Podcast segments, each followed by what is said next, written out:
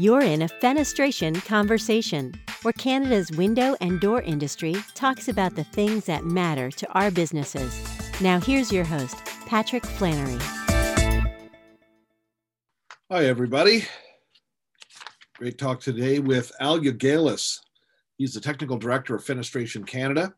And I invited him on the podcast to uh, get some more information about where things are at with the NRCan market transformation initiative, uh, the so called roadmap to get our industry to new standards of energy performance for 2030.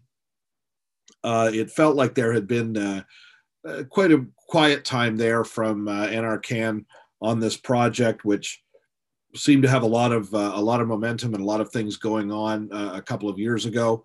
Uh, Al and I get into that and uh, an explanation for that actually, uh, and uh, and get some update from Al, who is sitting on one of the expert groups uh, that's covering windows and doors, the fenestration industry, uh, for the Market Transformation Initiative. So Al has lots of inside information. He has lots of insights and knowledge of just what this project is and what it's going to mean for our window and door manufacturers across the country and uh, just uh, is great at communicating all of these things uh, to us. So thanks to Al for joining us, and hope you enjoy my conversation with Al Jaugelis from Fenestration Canada.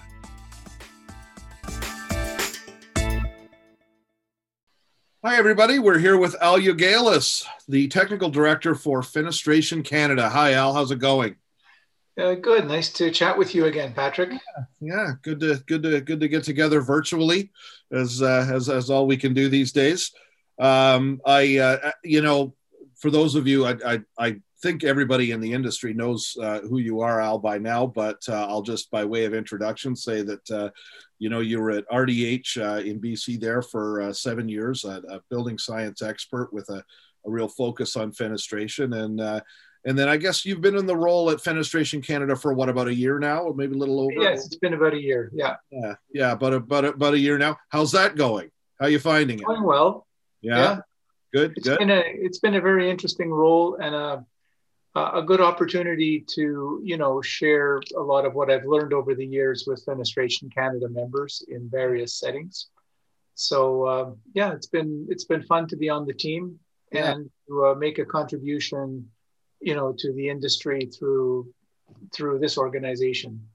Tell us tell us a bit about your background. How, how, how did you get into the, the the, the window in the building science business? Uh, you know like everyone else you fall into it and you never get out. Uh, basically way back when i studied architecture and um, as it happens the first job i found out of university was uh, not with not in an architect's firm, and in fact, I never actually worked in an architectural firm. Um, and back in the uh, late 70s, early 80s, uh, it seems like uh, you know that that worked out quite well. Uh, and then uh, basically, eventually, I found uh, I found myself. I decided to go back to school for a year and did some studies in Vancouver, and you know, needed to get back into the work world and uh, ended up taking a part-time job with a, a skylight manufacturer, uh, Columbia Skylights, and uh, basically started a you know 30-year career in the fenestration industry. So I worked for a while uh, for uh, uh, Columbia, then Artec, Artec glazing contractors, Advanced Glazing Systems. And uh, along the way, I heard that there was going to be uh, the, the uh, Glazing Contractors Association of BC. We're going to hire a, a, spec writer to write a glazing systems specifications manual. Right. And I had been looking to get into technical writing for a while. It, I was sort of in a career change mode.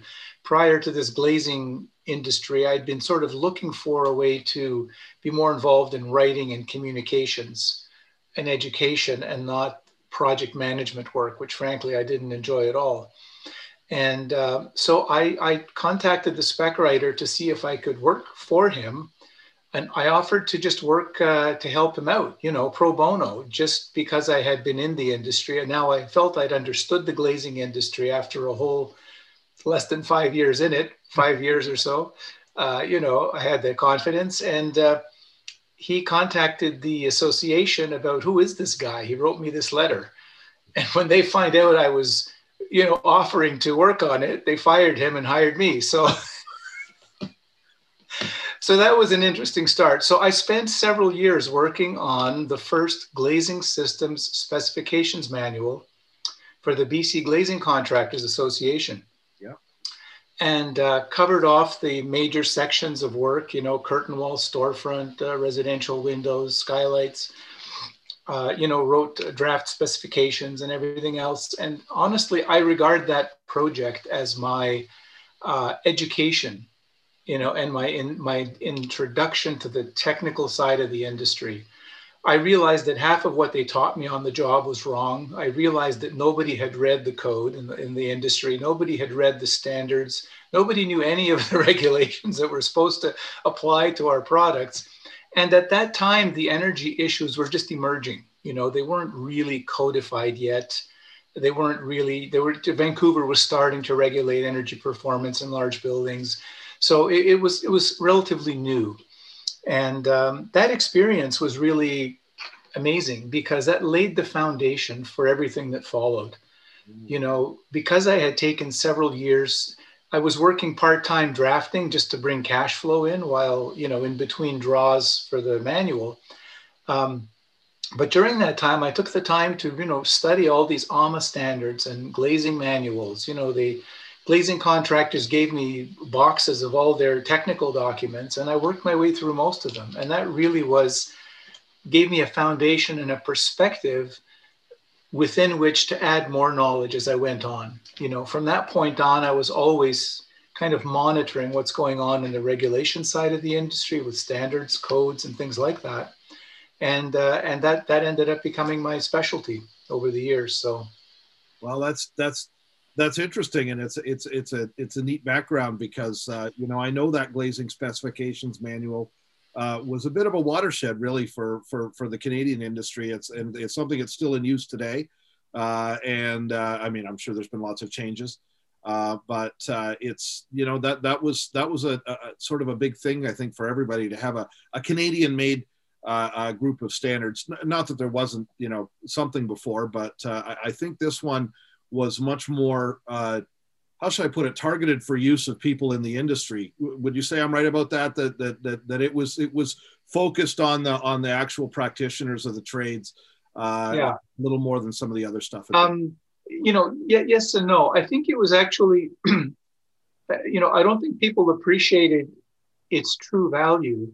Later, years later, or one of the people in the window industry told me that, you know what, I think that manual should be should have been uh, used as the major training source for anyone who's involved in estimating, uh, you know, and contract management, you know, project management.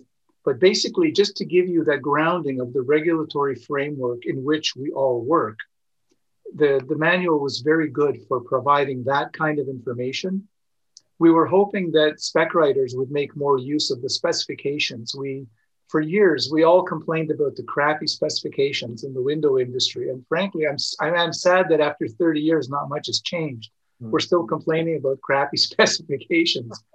but, uh, you know, I made a real effort in that, in that document to uh, put language into specifications that would actually address the concerns of the industry, that would actually have the provisions that the industry wanted to see in commercial fenestration specs at the time and uh, we just found it really difficult to to get through. The specification side of the industry and, and it's basically the low paid drudge work that nobody wants to do that they contract out to people who don't have the time to research stuff. And it's cheaper to keep recycling old specs than it is to put some thought into doing it right. Mm. and uh, that that's by and large you know my view of, of where the specification writing you know industry seems to be with respect to the, uh, which I think largely sums up the experience of many people in our industry on the commercial side, especially, and also residential. Yeah, uh, that, that that that is probably getting better on the large projects that now have enclosure consultants doing performance mock-ups on large buildings and they're not relying so much on just the submittal of old documents and old test reports, and they're more interested in how things are actually going to perform on this project. We're going to test the hell out of it before we build anything. So I, I should pull back a little bit in that general critique that in some ways things have really improved. Yeah. You know, but often the specs that we get from architects reflect uh, a very limited knowledge of the industry and if they haven't been vetted by, you know, knowledgeable enclosure consultants, they tend to be the kind of specs we'd rather not see. Uh, sometimes you get professionals involved to understand the industry, and those specs are a whole order of magnitude better. So, right. Well, all we can do as an industry is is continue to, uh, I think, put people like you out there who have that combination of the the knowledge and the ability to communicate. Uh, that that that seems to be the the tough uh, combination to find. Uh, and uh, and so I think uh, Fenestration Canada is lucky to have you, and this this is a good thing that uh, that you can be out there, sort of talking about some of this stuff and and getting people aware of, of, of of what they should be doing, and not just on the specification side, but but everything generally. And to that end, um, I wanted to I wanted to talk today about uh, about something that uh, was a big deal. I I think uh, I, I think continues to be a big deal. Will be a big deal going forward. Um, you know, Canada signed on to the Paris Accords for climate change back in 2015. Um, the uh, the the it was I think in 2017 that uh, uh, Debbie Scharf, the former director, appeared at uh, the uh, Halifax uh, Fenestration Canada AGM and told everybody that uh, NRCan, Natural Resources Canada, was going to launch this market transformation initiative um, where they were going to try uh, to do what the government could do to move uh, the industry towards higher performing uh, fenestration products. Obviously, this was a, an effort to reduce people's use, use of energy, heating their houses, uh, that was identified as a major contributor to climate change, burning the fossil fuels that you need to make the energy to heat the houses. Um, and then, uh, so then a big round of consultations ensued. Uh, the roadmap came out in uh, 2018, at least that's what I have in my notes. Uh, that was presented at the first, first ministers meeting that year. Um, and then another big round of consultations and and and and things, and they, they set up a structure that I think you're going to talk about, Al. Um, it, and then and then from my perspective, and that doesn't I, I'm I'm not I'm not on the ground floor with this stuff like you are. Uh, uh, it, it, it's gone a little bit quiet, so I thought it was I thought it was a great chance to, to, to get you on here and, and just update us on, on, on where things are now and I guess what's happened since that sort of last big release of the roadmap and and and the fanfare that that that ensued around that. What I guess start out Al telling us tell tell us what the what your involvement is with this market transformation initiative, um, and uh, well actually maybe start even before that and tell us just what it is and what they're trying to do. Sure. So as you introduced it, you know this this market transformation roadmap is in the context of Canada's 2020, sorry, Canada's uh, commitments to the Paris Climate Accords mm-hmm. and federal government plans to help, you know, uh, reduce uh, our carbon emissions in Canada. So that's the, the large overall project. And basically, the federal, provincial, and tor- territorial ministers um, responsible for construction uh, were tackling that issue from a national perspective. Uh, you know, to help the construction industry reduce their carbon emissions. And so, uh, one of the areas that they decided to focus on was residential housing. You know, most Canadians actually live in small buildings, single family homes, row houses, duplexes, small multifamilies. But, you know, basically, most of us live in part nine buildings on smaller buildings. Uh, and so they felt that this was an important area to tackle. And when they looked at small buildings, they identified three areas that were really critical to carbon intensity. One of them was space heating. What fuels do we use to heat our homes? And are those, you know, fuels and he- or energy sources, you know, very carbon intensive or less carbon intensive? If we can reduce the energy use of homes, we're going to reduce our carbon footprint. So they tackled uh, space heating, you know, furnaces, boilers, and things like that. They tackled hot water heating. That's another area that uses a lot of energy.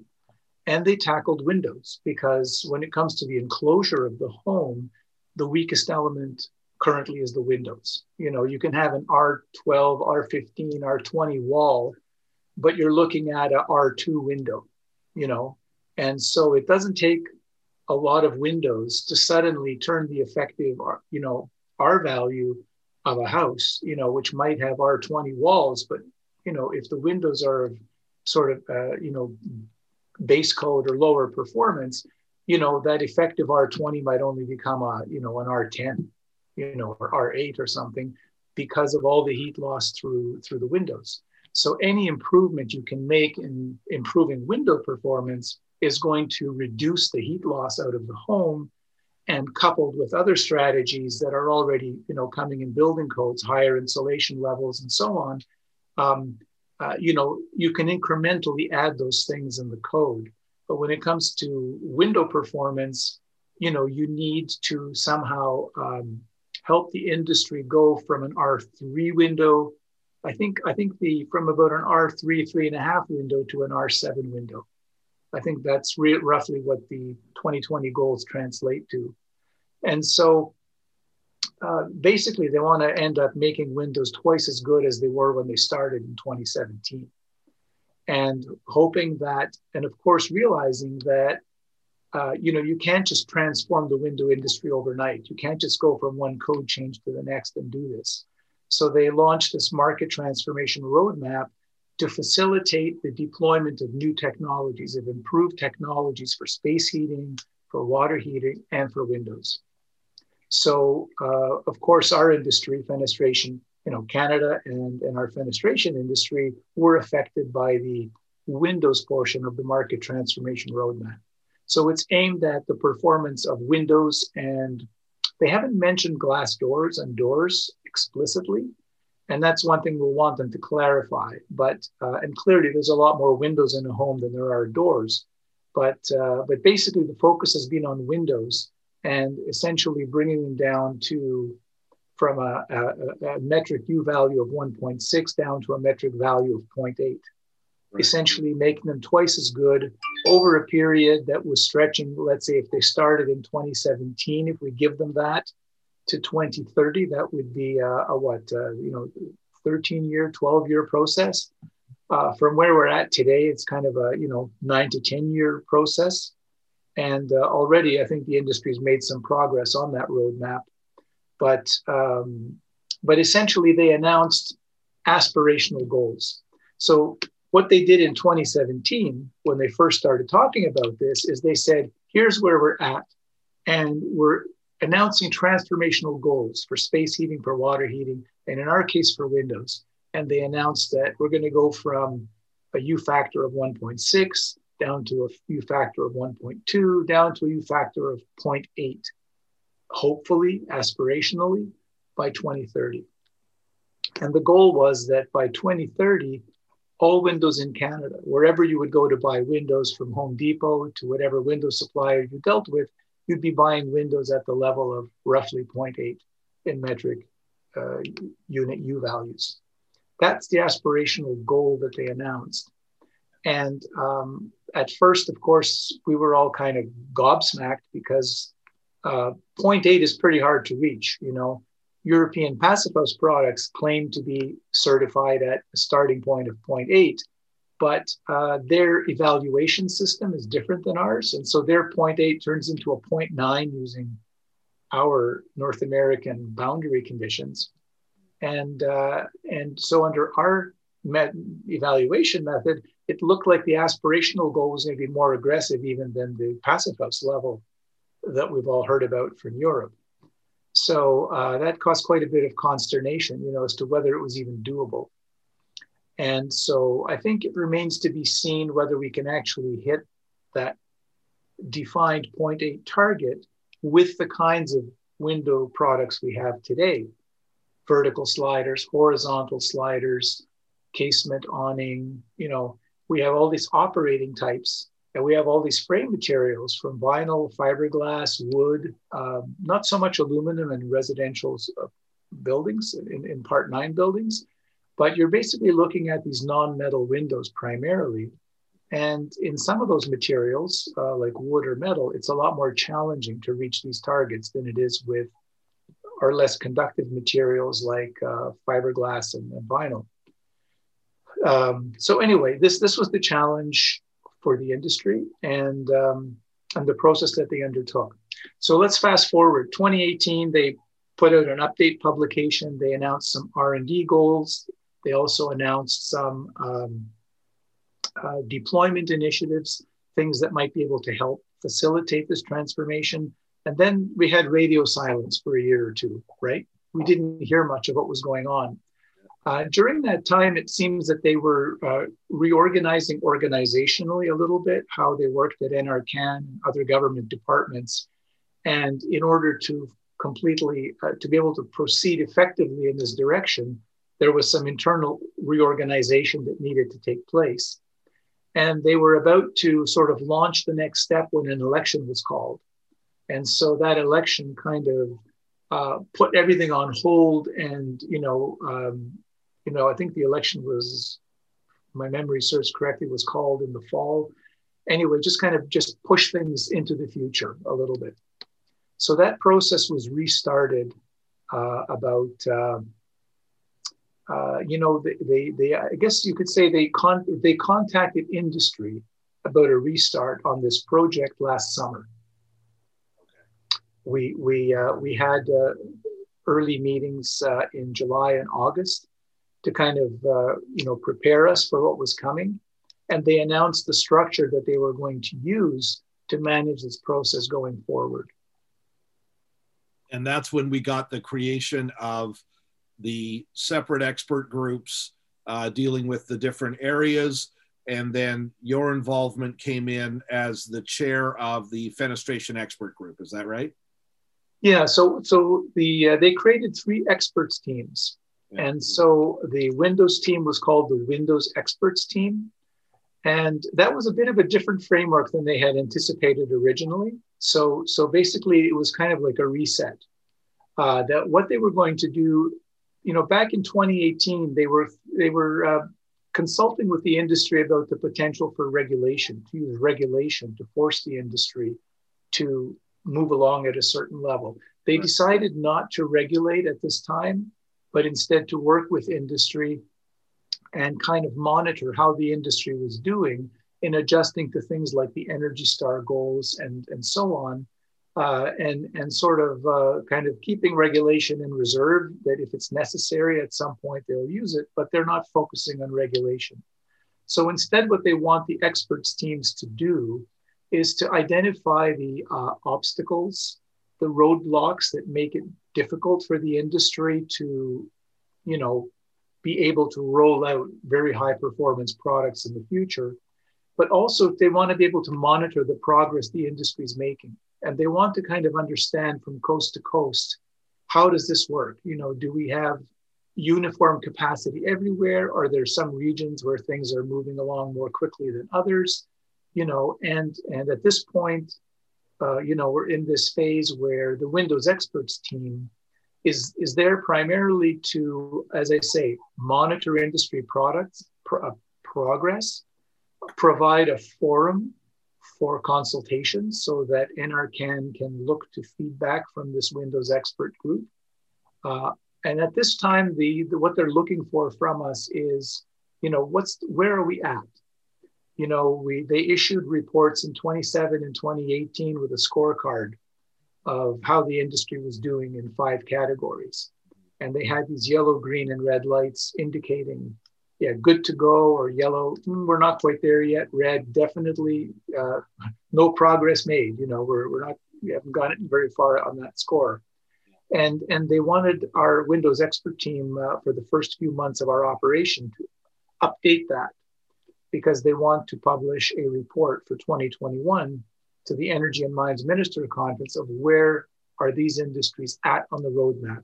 What has happened since 2018? Have there been any changes to 2021? So we've spent several months as our Windows experts team uh, discussing that and, and uh, looking at how can we get a handle on where the industry's at, how can we score it, and update that scorecard for, for 2021. That's what we've been working on. My role on this process is I'm a co-chair with Rob Singlehurst at Natural Resources Canada. So each expert team has two co-chairs, one from industry, one from NRCan. And the idea is that the co-chairs are going to rotate each year. So whoever is the co-chair in one year, you know, may not be the co-chair next year. Uh, they want to keep it fresh. The same with these Windows expert teams. I think they're going to want to keep them in operation, possibly for the duration of this 10-year roadmap program process. So again, they don't want to burn people out. Uh, you know, they want to have a framework where they're continuing to engage with the industry actively, but they don't want to, uh, you know, wear out the, the, volunteers that are participating in this process. Right, right. That's that's wise. Uh, I remember those uh, charts with the uh, the little uh, colored dots on them. Um, I remember. I, I, think there was only one or two red dots uh, have uh, I'm trying to re- I, I, can't remember off the top of my head where the red dots were, but um, what ha, has have any of those colors changed? I guess is the is the question. Al, as as as where, where what what has the product uh, progress looked like since uh, since they started all of this?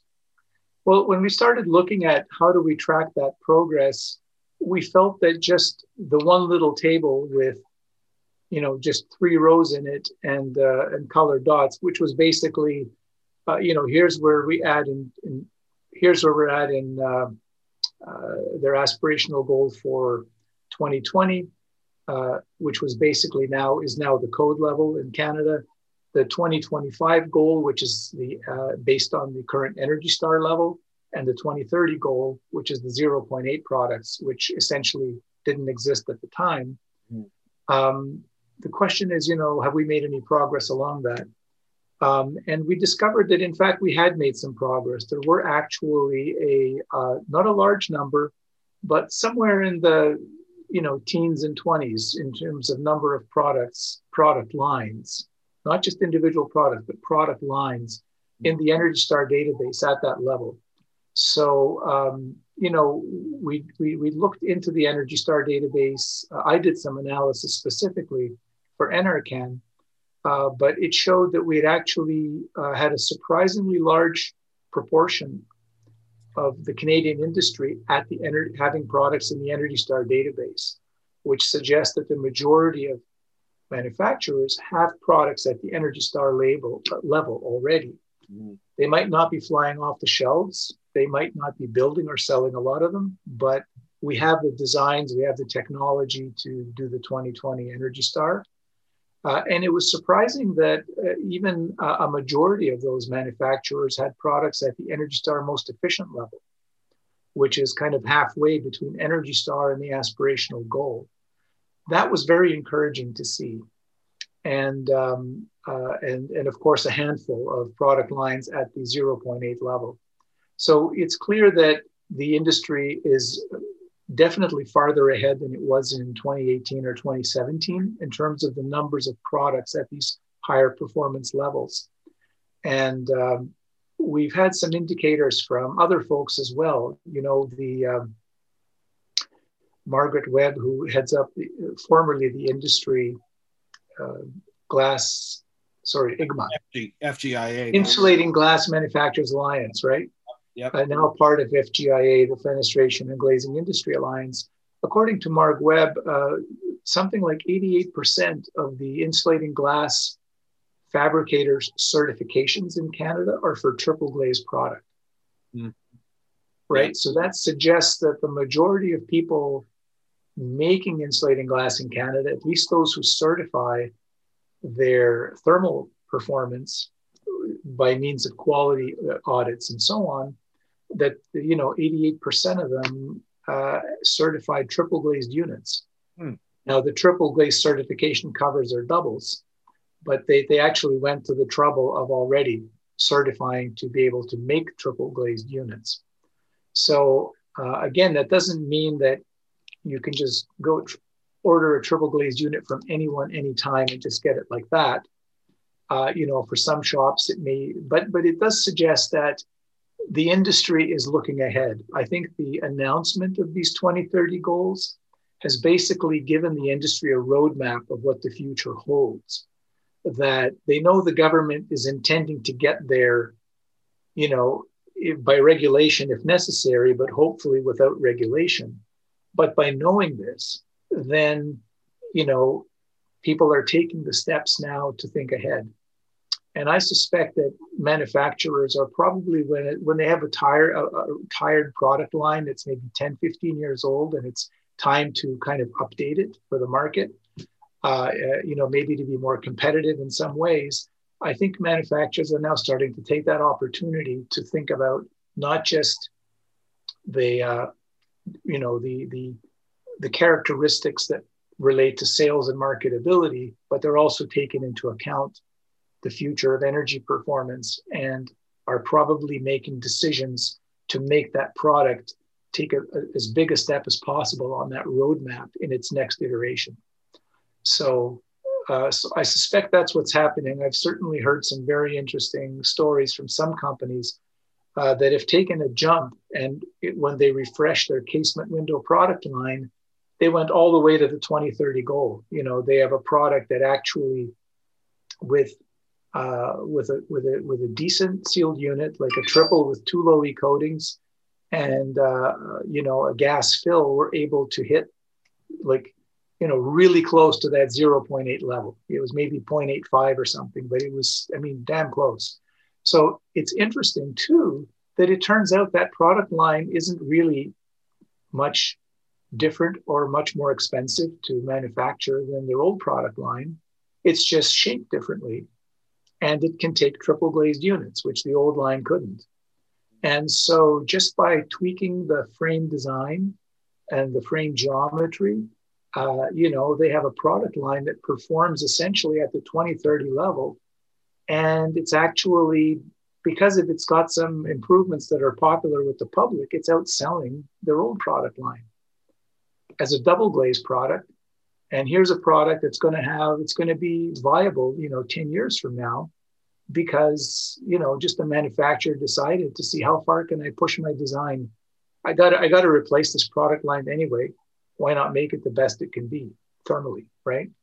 And so it's that kind of thinking that can be triggered when somebody understands the roadmap is there. This is where they want us to get to. I got a product line that needs an update you know uh, do you know do i do i really need unobtainium to reach that? Or can i actually play with the design the geometry work with my extruder you know whoever design you know pushes your frames for you and work with them? They'll help help you to optimize the design for for the best thermal performance. And sometimes it doesn't cost much more money to get that extra level of performance. The biggest amount of money will be in the glass for most people not in the framing system uh, if you're redesigning it anyway, right? Yeah. So the I think that's the beauty of the roadmap approach is that it's it's kind of like the BC step code. It telegraphs to you here's what's coming, mm-hmm. and it gives the industry time to you know uh, you know ad- adapt when you feel it's appropriate when it, when it makes sense as a business to do it rather than using heavy-handed regulations to force you to buy make products nobody wants to buy so I think I think that's how they want the process to work. And uh, uh, you know, I and, and at this point, our role as a Windows experts team is to, as I say, they want us to identify obstacles, roadblocks, challenges, point out opportunities. You know, that where the government might be able to remove some obstacles. Uh, or invest some money, perhaps. We might suggest that they do something to fix some problems or to ease some bottlenecks. But essentially, the the idea is to kind of uh, they want our feedback as an industry uh, to help us all get there in a way that is not detrimental to the industry and embarrassing to the government you know? Yeah yeah. What, what are some of the measures that you guys have been talking about al out, out, outside of uh, you know straight up code changes or, or, or regulations which are, are provincial anyways uh, but i mean you know guided by the nbc but you know. Right. yeah Um, the uh, the the what what are some of the other measures they've contemplated? And and I'll and, and I'll, I'll I'll tell you in advance, kind of where my thinking has been on this is you know obviously the COVID thing has created this this this big cry for stimulus of of one kind or another going forward. The government's already said that infrastructure spending is is is one thing they want to focus on. Of course, when they say infrastructure, they usually don't mean residential houses, but you know it's it's generally money available for for for people to to do construction. Um, and uh, and and you know, it, it, are we looking at are we looking at a rebate program of some kind? Uh, is that is that one of the tools in the toolkit? You know, we, we haven't dis- we haven't discussed anything like that yet. Mm-hmm. Um, you know, we've had I think four meetings so far of the Windows experts team, and we've essentially our job one was to to tackle the um, updating the scorecards, updating the information that's going to be in the 2021 report, 2021 report. Yeah. So that's that's that's what's really occupied us now for several meetings. Mm-hmm.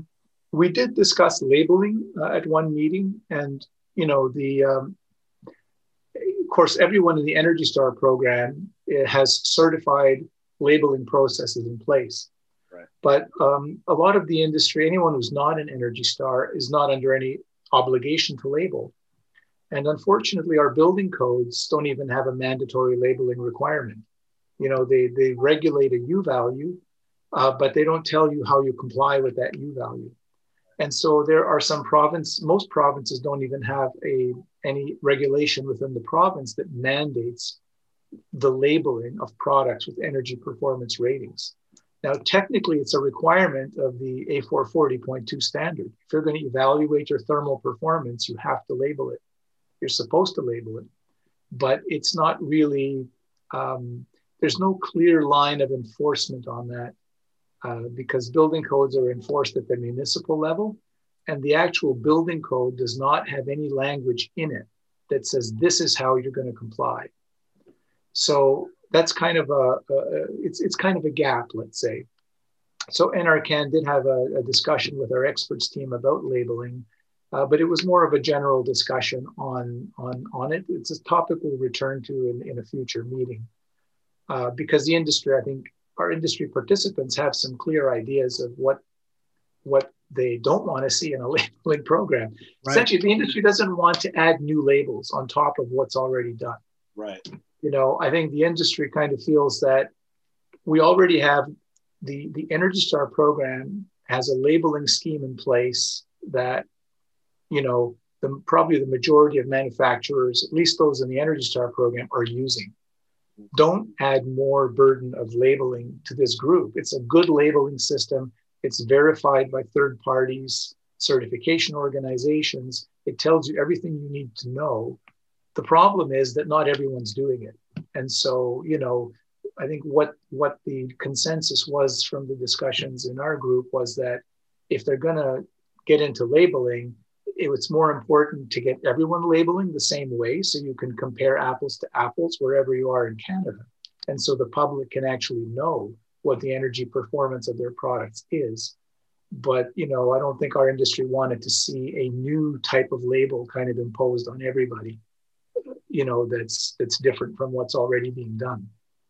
But uh, again, it, it was kind of a discussion that was more general and, right. and not specific. At this point, there's no uh, there's no actions arising. There's no uh, there's no definite uh, commitment to pursue anything in that area.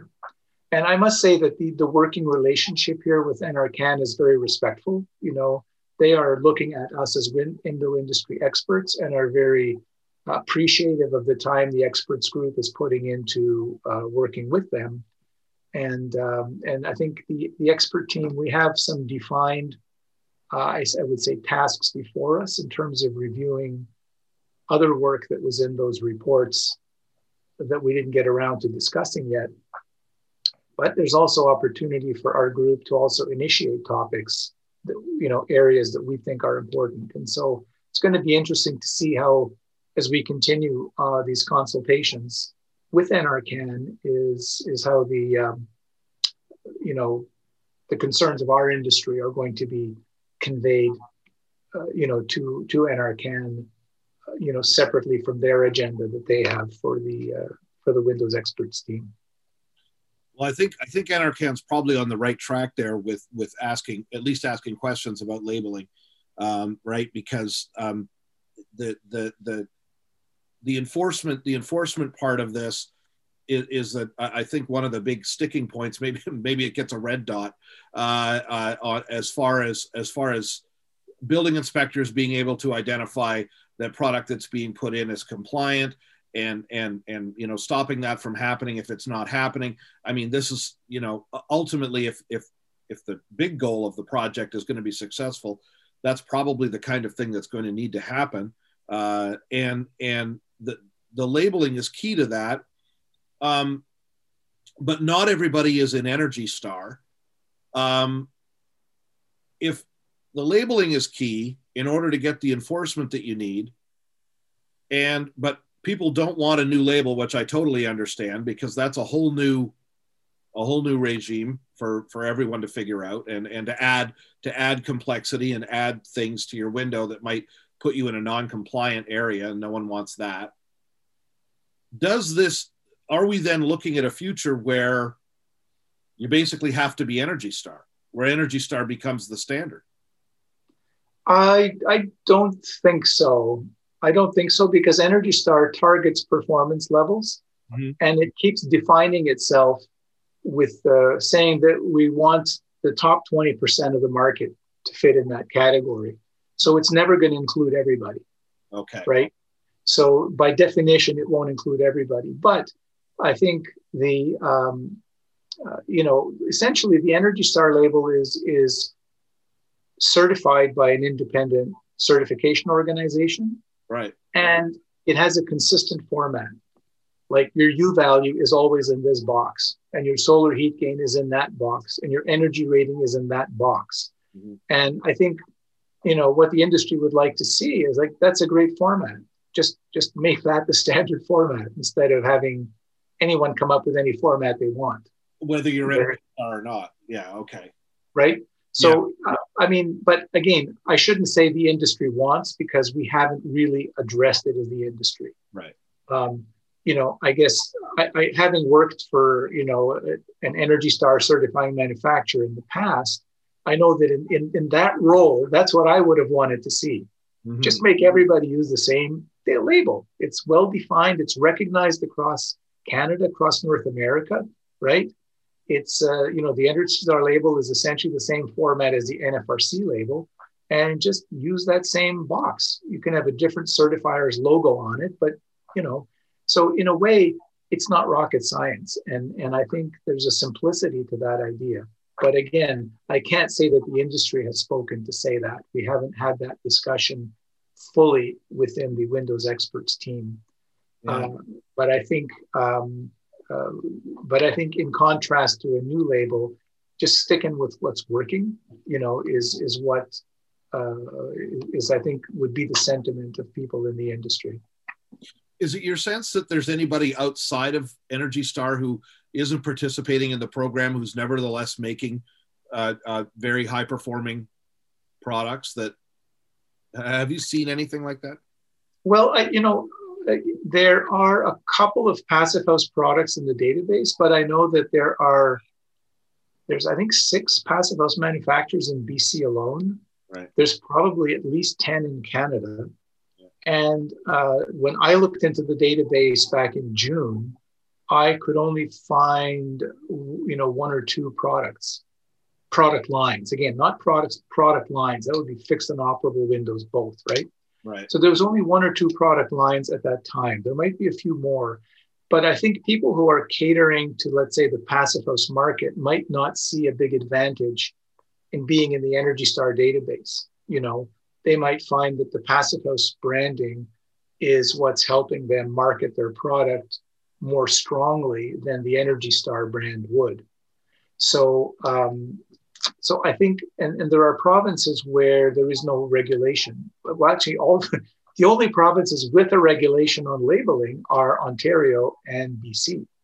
Mm. And so, um, so there are provinces without any labeling regulation. And if somebody has a high performance product that they're marketing successfully without the Energy Star brand, they don't need to be in the Energy Star database. But I would suspect there would be very few people in that category.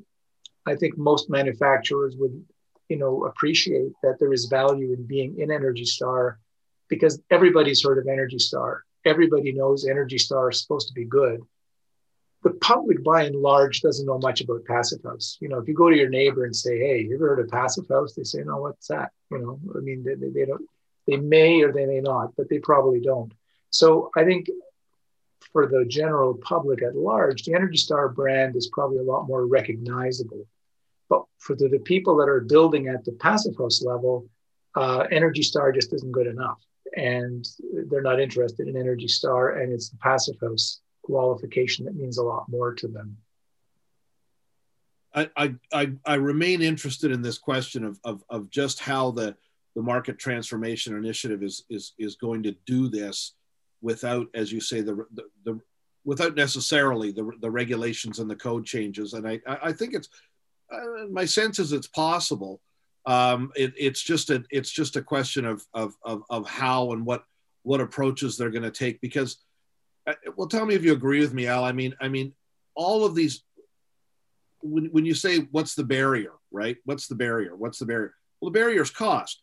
The barrier is cost. The, bar- the barrier is, is is is what people will pay for in their houses, right? So so, what's your sense of of? And I don't. I realize no decision has been made regarding rebates, but I mean, I mean, what are the what are the tactics that are being discussed? in your group or maybe even larger within NRCan that might get around this cost question? So we haven't discussed this at NRCan or at the Windows Experts team. Like I said, we've had about four meetings. We haven't discussed that at yeah. this time. Um, I'll give you my personal view on two aspects to this yeah. question. Okay. Yeah. Personal view one is that it's very hard for the government to ask you to make a product that there's no market for that nobody wants to buy right and so and this is where you know you could threaten regulation but at some point that becomes very politically unpopular and so you know it's it's um, you know uh, I, I think the government would rather do it some other way. So what's going to transform the market? What's going to make that more expensive window affordable? Um, if you had asked me that question, let's say two years ago, uh, three years ago, maybe four years ago, I would have said, you know, the government's going to have to step in and either provide some kind of funding support to help manufacturers, uh, you know, to help cover the cost of R&D and testing to introduce new product lines for which there is no market yet but also it's that's only part of the problem. And then do, do you want people to carry inventory they can't sell? I mean, that's not useful either. So then the other thing is that you introduce other market incentives to, to for people to buy those products. But I think there's actually a more powerful tool in the government's disposal that we didn't have several years ago, and uh, and that is the idea of a tiered code or a step code. Mm. And what we've what we are what I think we can learn from British Columbia is that the step code is actually more successful in transforming the market and making expensive windows affordable to builders than any rebate program could. Oh.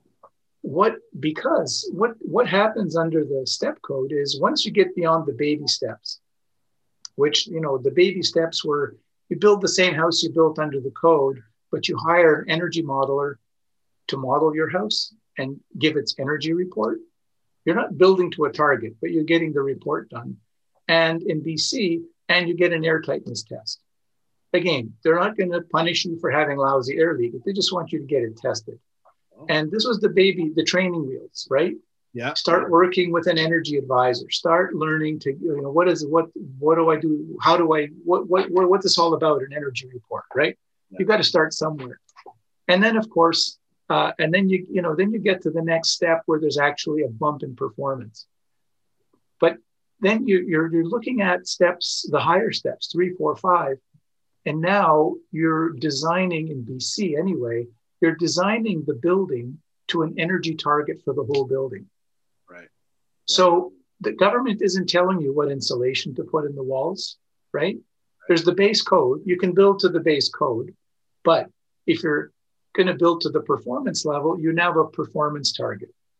How much energy do you use for heating? You know, how efficient is your building envelope? In other words, they want you to design the shell of the building such that most of the energy that it just loses less energy. Right. So you don't want a building that's poorly insulated but has a mile of photovoltaics sitting beside it, you know, square mile of photovoltaics powering this, you know, inefficient building, right? They want the building enclosure itself to be much more efficient. So they've given performance metrics that will ensure a better shell for the building, which includes windows, and then also measures its its um, thermal demand and, and, and energy, the efficiency of your mechanical systems, and so on. So there are defined metrics for that. And and you're working now with an energy modeler who does a model of the house you're proposing to build. And what builders are finding is that um, to, to build cost effectively at those steps, it act, you actually save money on the whole house when you spend more on windows. Ah, right? Yeah. In other words, you might not have to add a bunch of extra insulation to your roof you know, you might not have to do this. You might not have to put in, uh, you know, uh, some expensive system for uh, associated with heating or, or heat recovery or other kind of tools. And here, I, you know, I don't have enough. I'm a Windows guy. I don't have enough knowledge of this area to talk about the mechanical system and the uh, mm-hmm. other aspects of this. But what we what we find is that what we find is that it becomes cost effective to the builder to put in better windows. Under today's code, it isn't because it tells you this is what your wall insulation is. That's what your roof insulation is. That's what you're doing here, here, here. It's all prescriptive. Right. Why would I want to spend another thousand bucks or fifteen hundred bucks on better windows? Right? What's the benefit to me or to the home buyer? But when you spend that extra money on the windows and you save eight, ten, fifteen thousand dollars somewhere else, right? Maybe you're spending 5,000 more for the windows, but you're saving a bigger amount in other areas. The whole cost calc, the whole value proposition changes. Yeah. Right.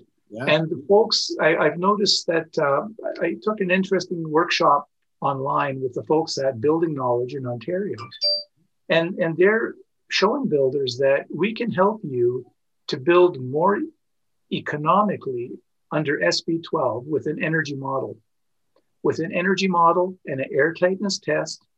And we'll help you pass that test. We'll help you to do all that, but you can actually uh, build more cost effectively.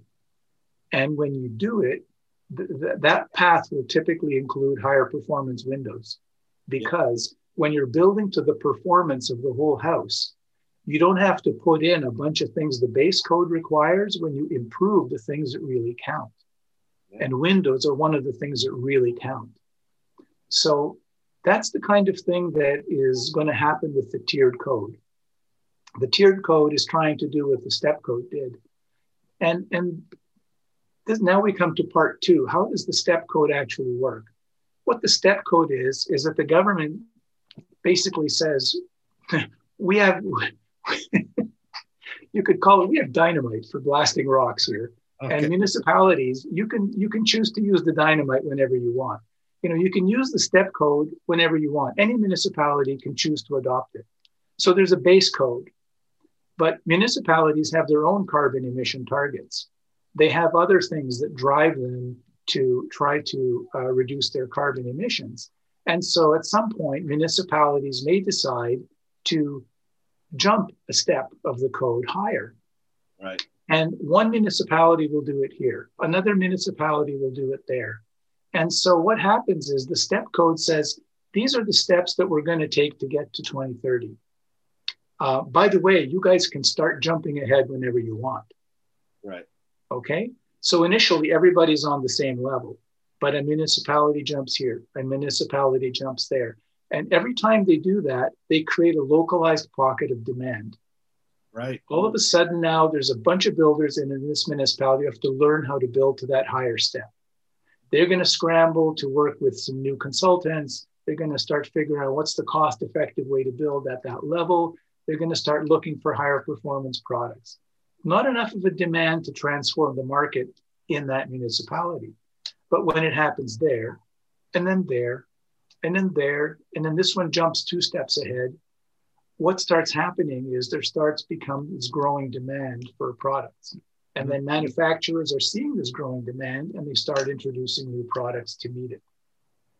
And so that's how the step code is intended to work. You basically allow the municipalities to move at their own pace. Some are going to be more aggressive, some are going to take their time, some are just going to wait until they're forced to go up to the next higher code level.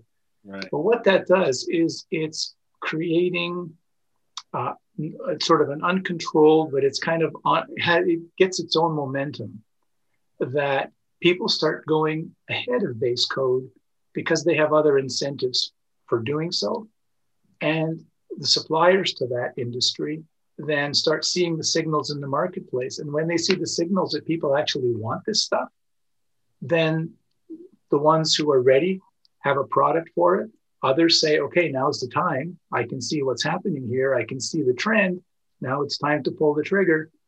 And others might just wait until you know the last minute before they they do so. And so i think the the market transformation roadmap is kind of the big picture of where we want to go but how we get there um, i think the building codes are going to be a significant driver if they're implemented effectively if they're enforced effectively. Right. But basically in british columbia the demand for you could say triple glazed and higher performing windows has been growing. And I think we're seeing manufacturers respond to that demand with new products. And, and it's not uh, hitting the industry like a hammer. Yeah. And nobody's forcing you to build a product you don't want to build. People are voluntarily choosing to invest in ways that make sense to them. So I think my sense is that that's what the future is going to look like for the rest of Canada. Yeah. My sense is that people are going to understand that working with energy advisors, uh, they're going to be your friends, not your enemies. They're going to help you to build cost effectively to higher performance levels on a performance based code. And it's going to be more cost effective for them to build on the performance path and the prescriptive path, you know, when they when they realize that.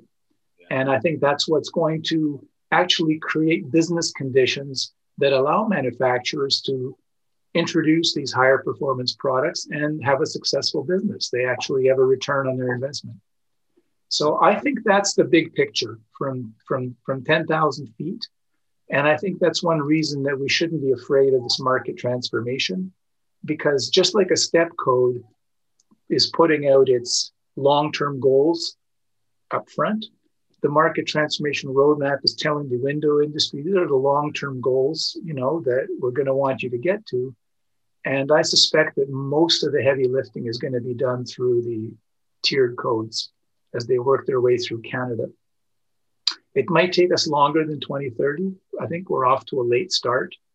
You know the 2020 code won't be published until you know the end of 2021 you know the start of 2022 by the time the provinces adopt it, we'll be at 2024, maybe, you know, the big, the big provinces. And so how much pull we're not going to get to 2030 in the next five years, right? So it's probably going to take longer than 2030, in my view. But I think uh, at this point, I don't think it's something we should be afraid of. I think what we're seeing is a national code strategy that is actually quite rational and that that will allow us to reach those goals with a minimum of regulation. I, I, agree, and I, I, think the promising the promising signals are there, right? Like you say, uh, Margaret's already seeing uh, eighty uh, percent of the uh, of the new insulating glass certifications being triples. Uh, I was just talking to to Andrew Dolphin of BV Glazing uh, in another podcast the other day, and uh, you know he was saying the same thing that on the commercial builds uh, you know it's it's everything's being specified for triples and and and, and this seems to be the big so so to a certain extent the roadmap has already done 75% of its work simply by communicating to the industry that that this is a direction and it's a real direction. Uh, and and and and so everybody has you know they've they've grumbled they've made their complaints uh, but then it's well here's what we have to you know here's here's here's how we have to go and and and so you're start you're already seeing that that momentum a little bit. But really to your point al especially with the shift of performance path uh, you know performance pathways under step codes or or however provinces do it it'll, it'll be step codes I'm, I'm sure. I think that's going to be the national model. Um, the the there's a there's actually a massive opportunity there for for our whole industry for the for the whole window industry.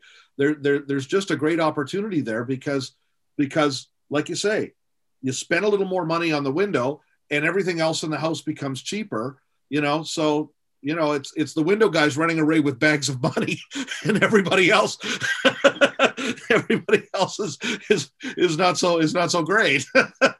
But uh, well that's not entirely true either but it's it's I, it, it just is that there is an opportunity there that that that i think people can recognize. So so that's good. That's i, I mean you know let's let's hope that this um this market transformation can actually happen um, you know, with, without a heavy hand and without, you know, without regulations.